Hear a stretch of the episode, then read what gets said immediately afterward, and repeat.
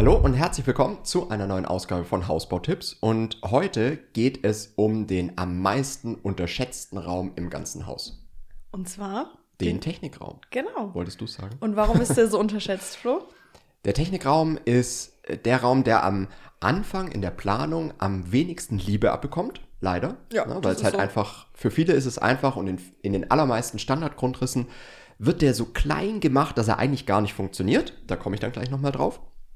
Aber auch für die meisten Bauherren im Kopf ist es immer, ja okay, das müssen wir einfach so klein wie möglich planen, weil das nimmt ja nur Platz weg, ist kein wirklicher Wohnraum und so weiter. Aber das ist eigentlich schlecht, und ich habe heute mal 5 Tipps, sage ich mal wieder, vielleicht werden es auch 7 oder 8 genau. Vorbereitet.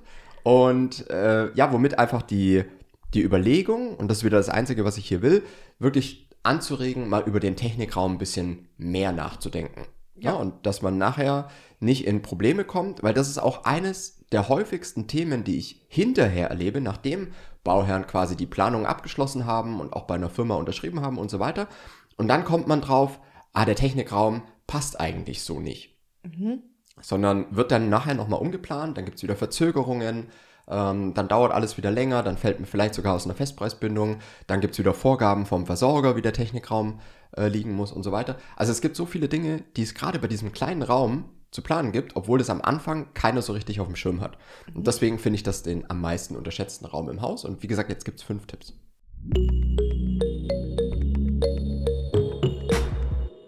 Tipp Nummer 1 ist die Mehrsparten-Hauseinführung. Was ist das genau? Für alle, die das nicht wissen. Das ist so ein Modul. Das kommt in die Bodenplatte, beziehungsweise die Kellerbodenplatte, also eigentlich immer in die Bodenplatte. So, dass da alle Kabelleitungen quasi durch eine Öffnung durchgehen. Und nicht gebündelt. Jedes Kabel, alles gebündelt und nicht jedes Kabel einzeln. Mhm. Ist teilweise von den Netzbetreibern vorgegeben, also informiert euch da auch wieder frühzeitig, damit ihr das wisst. Müsst ihr das machen oder nicht? Aber selbst wenn ihr es nicht machen müsst, kann das wirklich sehr sinnvoll sein, weil ihr habt im Technikraum einfach alles dann gesammelt an einer Wand quasi. Mhm. Und das ist sehr viel einfacher, als wenn die Kabel alle wild durcheinander kommen. Ja, auch aufgeräumter, organisierter. Es ist viel organisierter und es funktioniert wirklich sehr gut. Mhm. Kann man auch druckwasserfest ausführen lassen und so weiter, je nachdem, wie man es halt braucht. Und ist auf jeden Fall eine sehr, sehr gute Sache. Liegt so zwischen 1.000 und 1.500 €. Also das ist was man sicherlich als Investition mitnehmen kann. Also erster Punkt, Mehrsparten-Hauseinführung räumt den Technikraum schon mal deutlich mehr auf. So, Punkt Nummer 2 ist die Größe des Technikraums oder die Planung an sich. Und hier sehe ich in den allermeisten Standardgrundrissen, dass einfach viel zu klein geplant wird. Das sind teilweise Technikräume mit 6 Quadratmetern, das ist einfach viel zu wenig. Da passt dann vielleicht gerade die Heizung rein, aber mehr dann auch nicht. Genau. Na? Genau. Und der Technikraum sollte mindestens 10 Quadratmeter groß sein. Und das wirklich Wichtige am Technikraum ist die Wandfläche, weil da stehen nachher die Geräte. Also steht ja nicht einfach mittendrin der Speicher für die PV-Anlage, ne? Ja, sondern es ist immer alles an der Wand montiert. Es muss ja auch alles an die Wand. Genau, richtig. Und dann wird für die Planung halt einmal wichtig, möchte ich zum Beispiel Zugang zur Garage haben, was dann wieder eine Tür bedeutet, die dann natürlich auch wieder einen gewissen Platz wegnimmt. Was möchte ich da für ein Fenster drin haben?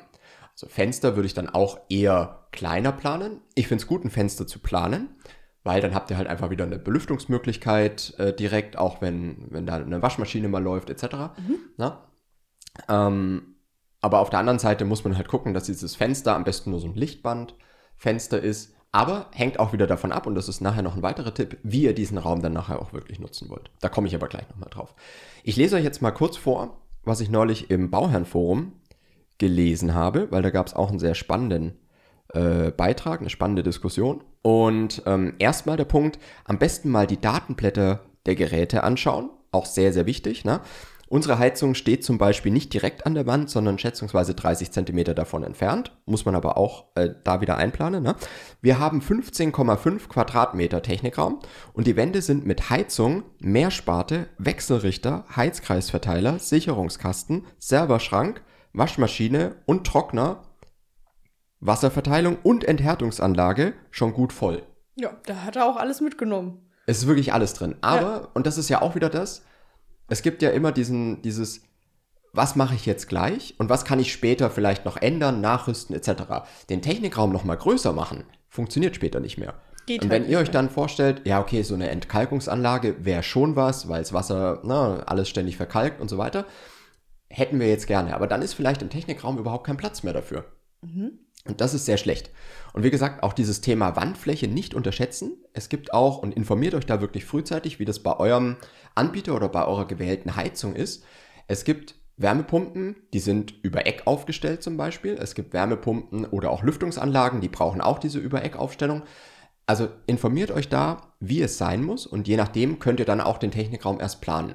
Und das sind so die meisten Dinge, was ich so mitbekommen habe, warum dann so ein Standard-Technikraum aus so einem Standardgrundriss halt am Ende nicht gebaut werden konnte, weil man dann gemerkt hat, ja okay, die Tür, das funktioniert jetzt hier gar nicht. War zwar erstmal eingezeichnet, aber dann hat man erst gemerkt, okay, mit der Wärmepumpe, die da gewünscht ist, oder da noch ein Wechselrichter oder ein Speicher noch für die PV einplanen und so weiter, was am Anfang vielleicht in so einem Standardhaus gar nicht integriert ist, ihr aber nachher wirklich wollt. Also eine Entkalkungsanlage ist da nicht drin, wie gesagt, eine PV und Speicher, Wechselrichter muss da nicht drin sein, zwingend in so einem Standardhaus, und dann würde der Grundriss natürlich funktionieren. Ja?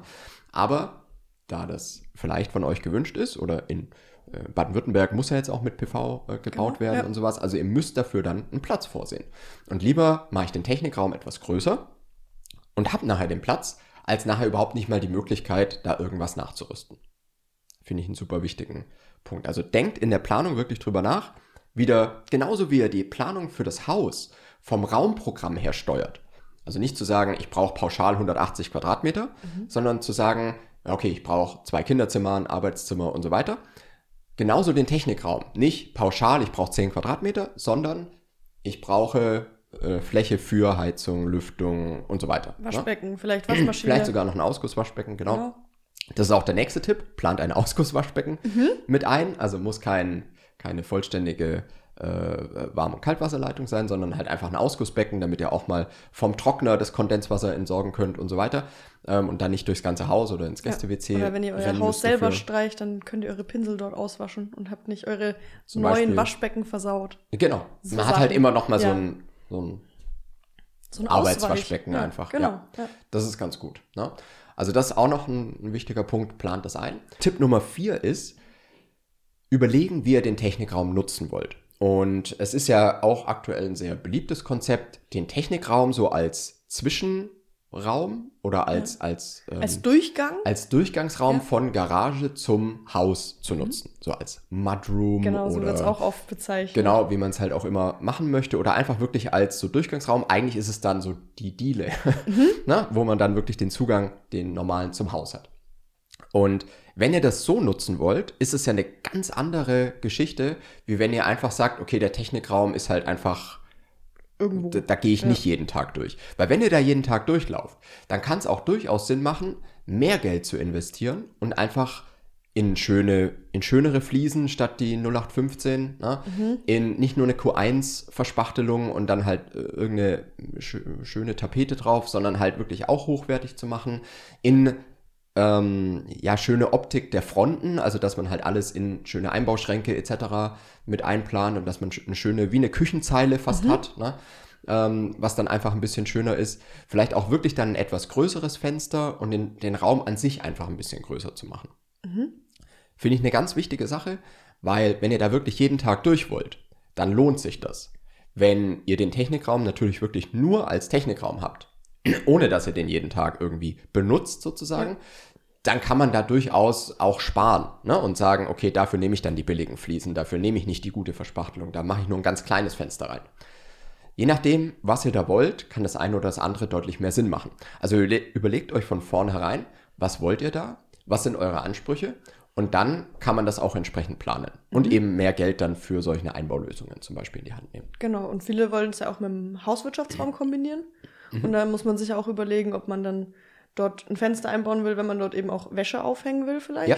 Gibt es auch viele, die das dann machen, weil eben der Raum dann nur dafür genutzt wird. Genau. Ja, das sind alles so Sachen, da muss man sich klar sein. Aber ich finde es allgemein, und deswegen meinte ich ja am Anfang, es ist so ein unterschätzter Raum, weil man, glaube ich, schon deutlich mehr Zeit da drin verbringt, auch um dann Wäsche zu machen, um dieses ganze Thema. man verbringt da deutlich mehr Zeit, als man erstmal glaubt. Ja. Und deswegen finde ich es eigentlich auch gut, da ein bisschen mehr zu investieren und zu sagen, okay, wenn es jetzt nicht um den letzten Euro geht, dass man halt wirklich ein etwas größeres Fenster, dass der Raum auch ein bisschen heller und schöner ist. Es ist halt alles, es hängt sehr stark davon ab, was man wirklich möchte. Ja, wie die Nutzung im Alltag aussieht. Ja. Genau. Na? Aber je nachdem, plant es so, dass es dann für euch passt. Auch wenn zum Beispiel der Technikraum direkt irgendwo an die Küche angrenzt, dass man da wirklich dann nochmal eine kleine Küchenzeile unterbringt und da dann vielleicht das Geschirr und so weiter, vielleicht eine Spülmaschine noch mit rein. Na, dass man da alles so ein bisschen abgetrennt vom offenen Wohn-Ess-Bereich, wo man ja immer so ein bisschen das Problem hat, dass dreckiges Geschirr und so weiter gleich den ganzen Raum so ein bisschen unruhig machen. Ne? Und dann hättest du es da wieder direkt abgeschoben sozusagen, ne? Und kannst dann halt nach und nach. Ja, man kann aus dem Raum viel machen. Man kann auf dem Raum sehr viel machen. Ja. Und das finde ich halt ein bisschen schade, dass eben gerade in so Standardgrundrissen Technikraum kriegt überhaupt keine Beachtung. Ne? Und wie gesagt, meistens auch deutlich, deutlich zu klein. Auch dieses Thema, ne, wenn ihr jetzt wirklich so diesen Durchgang haben wollt von Garage zum Haus, dann plant diese Tür, dass die auch noch einen Schwenkbereich hat etc. Das ist ja alles, was super wichtig ist und was man am Anfang vielleicht gar nicht so mit auf dem Schirm hat. Wie gesagt, es geht sehr stark um die Wandfläche, wie schon gesagt.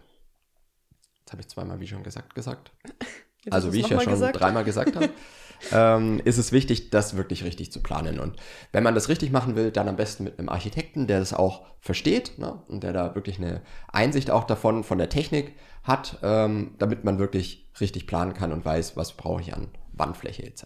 Genau. Tipp Nummer 5, wenn der Technikraum im Erdgeschoss untergebracht wird, weil ihr auf Bodenplatte baut und nicht mit Keller. Im Keller ist es natürlich immer ein bisschen einfacher. Da stellt sich dann meistens auch nicht dieses Thema des Durchgangsraumes. Ne? Also im Keller ist so viel einfacher. Da ist auch egal, ob der jetzt 20 Quadratmeter groß ist, der Technikraum. Funktioniert genauso. Da muss man wieder ein bisschen andere Dinge beachten, mit einer Umlenkhaube etc. für eine Heizung. Das sind dann Sachen, die nochmal für den Keller speziell eine Rolle spielen. Machen wir auch nochmal ein extra Video dazu. Aber wenn ihr den Technikraum im Erdgeschoss habt und auf Bodenplatte baut, dann ist natürlich auch der Schallschutz relevant. Und dafür gibt es jetzt natürlich mehrere Dinge, die ihr schon in der Planung beachten könnt, damit der Schallschutz ein bisschen besser wird oder der Schall im Haus nicht so eine große Rolle spielt. Und das ist einmal natürlich der Wandaufbau. Wenn man da jetzt einen Anbieter hat, bei dem die Wand nicht so optimal ist oder die Wand jetzt nicht sehr gut gedämmt ist, die Decke nicht sehr gut gedämmt ist, ne, da könnt ihr in die Baubeschreibung schauen oder gerne mich auch mal fragen. Also wenn ihr da Fragen habt, dann gerne einfach... Was da gut ist und was nicht. Genau, fertighausexperte.com/kontakt, dann können wir uns da gerne mal austauschen. Aber jetzt mal angenommen, es wäre keine so gute Grundsubstanz vom Haus, dann ist es natürlich umso wichtiger, den Technikraum noch mit zusätzlichen Schallschutzmaßnahmen auszustatten. Sei es eine Schallschutzmaßnahme für die Decke, für die Wände, für die Türe, dass man da eine Doppelfalztüre einbaut. Oder auch schon den Schallschutz zusätzlich in den Grundrissplan integriert. Also kein Schlafzimmer über dem Technikraum zum Beispiel oder kein Arbeitszimmer direkt nebenan oder auch kein Schlafzimmer direkt neben Sofa. Dem Technikraum. Hab ich auch schon gesehen. Kann auch nicht so schön sein, ne? Ist eine ganz, ganz wichtige Sache, dass man da direkt prüft, wie sieht das aus. Macht auch einen großen Unterschied, ob man da jetzt ein innen aufgestelltes Gerät für die Wärmepumpe hat oder ein Splitgerät. Da ist das Splitgerät immer ein bisschen besser, weil die geräuschproduzierende Einheit dann draußen sitzt. Aber alles, da kommt sehr viel zusammen, merkt ihr schon. Es gibt sehr viele Ansatzpunkte, wie man das machen kann. Einmal kann man es planerisch lösen, einmal kann man eben zusätzliche Maßnahmen für die Konstruktion einplanen, falls die nicht so gut ist, oder auch an der Heiztechnik etc. ansetzen. Es wird aber immer eine gewisse Geräuschentwicklung halt einfach im Haus sein, vor allem auch mit Lüftungsanlage. Das ist halt einfach so, ne? Und dann muss man das aber sauber planen. Und wie gesagt, diese Ansatzpunkte, die wir jetzt genannt haben, die direkt am Anfang schon beachten und nicht erst wieder hinterher, weil hinterher wird es halt wieder komplizierter, das dann umzusetzen, beziehungsweise verzögert halt wieder alles. Ne? Wenn man dann erst draufkommt, oh, eigentlich hätten wir gerne noch Schallschutzmaßnahmen für den Technikraum, dann wird es halt wieder blöd. Deswegen direkt am Anfang mitmachen, dann könnt ihr es euch auch in den Angeboten direkt mit anbieten lassen, dann kann man es wieder sauber vergleichen und dann kann es gut funktionieren. Ja, was wir jetzt zur Lage vom Technikraum noch gar nicht gesagt haben, weil es für uns so selbstverständlich ist, Flo, ist, dass der möglichst nah an der Straße liegen sollte. Auch ein sehr, sehr guter Punkt, ja. Das haben wir auch schon oft erwähnt in dem Podcast, denn die Leitungswege, die dann von der Straße aus geführt werden sollen, die sind recht teuer. Das ist so. Na? Ja. Deswegen immer vorne ans Haus planen. Absolut. Sehr, sehr guter Punkt. Ja. Ist auch sehr wichtig, weil die Versorger, die Netzbetreiber sehr oft vorgeben, dass der Technikraum halt so den kürzesten Weg oder die Leitungen den kürzesten Weg haben sollten zum Technikraum. Gilt übrigens auch, und das ist auch wieder so ein Planungsthema, das ihr am besten mit eurem Architekten besprecht, ein Technikraum ist am besten immer an der Gebäudeecke zur Straße hin platziert. Es gibt viele Grundrisse, in denen der Technikraum so in der Mitte vom Haus sitzt. Das ist aber dann wieder schwierig, weil wie gesagt, wir haben ja schon gesagt, Wärmepumpen werden oftmals über Eck aufgestellt oder auf Lüftungsanlagen. Und dann wird es natürlich kompliziert, das zu machen. Auch eine Zuleitung zu einem Außengerät wird dadurch länger, die Wege werden einfach länger, was wieder mehr Baukosten bedeutet. Also wenn ihr die Möglichkeit habt, und geht es mit dem Architekten wirklich durch, wenn ihr das besprecht, dass der Technikraum nicht im Haus sitzt, sondern wirklich an einer Hausecke und am besten der, die am nächsten zur Straße zum nächsten Kanalanschlusspunkt ist. Das ist, glaube ich, wirklich auch nochmal ein sehr, sehr guter Punkt. Also das ist dann Tipp Nummer 6. Genau. Oder der Supertipp. Ne? Die Lage des Technikraums im Haus spielt eine große Rolle. Und wieder ein guter Architekt, der schaut da drauf. Ne? Der guckt, dass das wirklich dann auch gut geplant ist. Und aber auch selber denkt einfach dran, im Haus immer ein bisschen komplizierter und mehr Kosten, als wenn ihr es an die Gebäudeecke stellt. Kompliziert, genau. Und ein super Tipp nochmal für alle, die... Nee, das klingt immer dumm. Und nochmal ein super Tipp, auch wieder für den Technik... Ja klar, wir sind ja beim Technikraum. Natürlich, geht heute nur um Technikraum. Und noch ein super Tipp, wenn ihr Eigenleistung einbringt. Und angenommen, ihr macht jetzt zum Beispiel die Malerarbeiten selber, also ihr streicht das Haus selber, dann ist der Technikraum da immer eine besondere Herausforderung, weil die Leitungen schon an der Wand verlaufen und teilweise schon die Geräte an der Wand hängen, die Lüftungskanäle, alles hängt da schon oder ist an der Wand. Und dann sauber zu streichen, wird enorm schwierig. Das heißt, den Technikraum sollte man am besten immer, bevor die Technik drin ist, streichen. Wobei das halt sehr, sehr schwierig ist, weil da eigentlich noch nicht die Baufirma wirklich fertig ist in der Regel. Ne? Also da müsst ihr auf jeden Fall einplanen, das entweder von der Baufirma machen zu lassen. Ja. Und dann wird es einfach... Dann ist es deren Aufgabe und da kommt wieder der Profi und kann halt auch. Ja, ist meistens ein besseres Ergebnis. Oder es hängt halt wieder davon ab, wenn ihr jetzt sagt, Technikraum ist mir nicht so wichtig, dann kann man es ja auch so machen und dann ist es halt nicht perfekt gestrichen, dann ist es halt so. Aber ihr müsst halt bedenken, ihr kommt nicht mehr an die Leitung. Das heißt, wenn ihr den Technikraum als Durchgangsraum nutzen wollt, da öfter drin seid, den auch ein bisschen schöner gestalten wollt, dann würde ich das eher von einer professionellen Firma machen lassen. Statt selber, also entweder von der Hausbaufirma selber oder eben von einem Malerbetrieb, weil es halt einfach ein schöneres Ergebnis gibt in der Regel. Ich habe auch gehört, dass manche Firmen, die den Technikraum schon vorweißeln, also dass man das auch quasi mit dazu bemustern kann, dass dann die Platten, die dort installiert werden, schon vorgestrichen werden. Ja, genau, dass es halt einfach einen Schritt früher gemacht wird und dann erst die Technik und die Leitungen reinkommen. Das ist genau das, was... Das ist auch ein Premium-Weg. Ist wieder der Premium-Weg, genau. Wenn man es halt schöner haben möchte, dann macht das auf jeden Fall Sinn. Ja. Also müsst ihr euch überlegen, wie gesagt, man kann den Technikraum schön ausstatten. Man kann da gutes Geld investieren. Und das ist, glaube ich, auch wirklich gut investiert, weil es einfach dann ein Raum ist, den man sehr häufig nutzt. Auf der anderen Seite kann man aber auch gucken, dass der Raum halt funktional ist und wenn er eh nicht so oft genutzt wird, weil ihr den nicht als Durchgangsraum habt zum Beispiel, dann ist es ja auch völlig okay, wenn man an den optischen Dingen spart. Woran ihr halt nie sparen solltet, ist die Größe.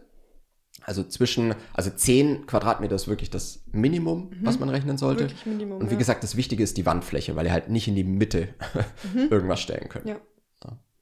Also gibt sehr, sehr viele wichtige Punkte und ja, es ist für mich wirklich immer noch der am meisten unterschätzte Raum im ganzen Haus.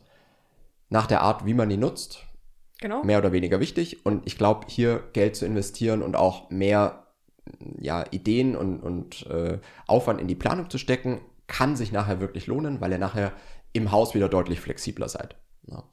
Und halt wirklich sowas wie eine Entkalkungsanlage etc. dann noch dazu nehmen könnt, auch wenn dafür in manchen Grundrissen dann überhaupt kein Platz wäre. Ja, und deswegen muss man da immer ein bisschen weiterdenken.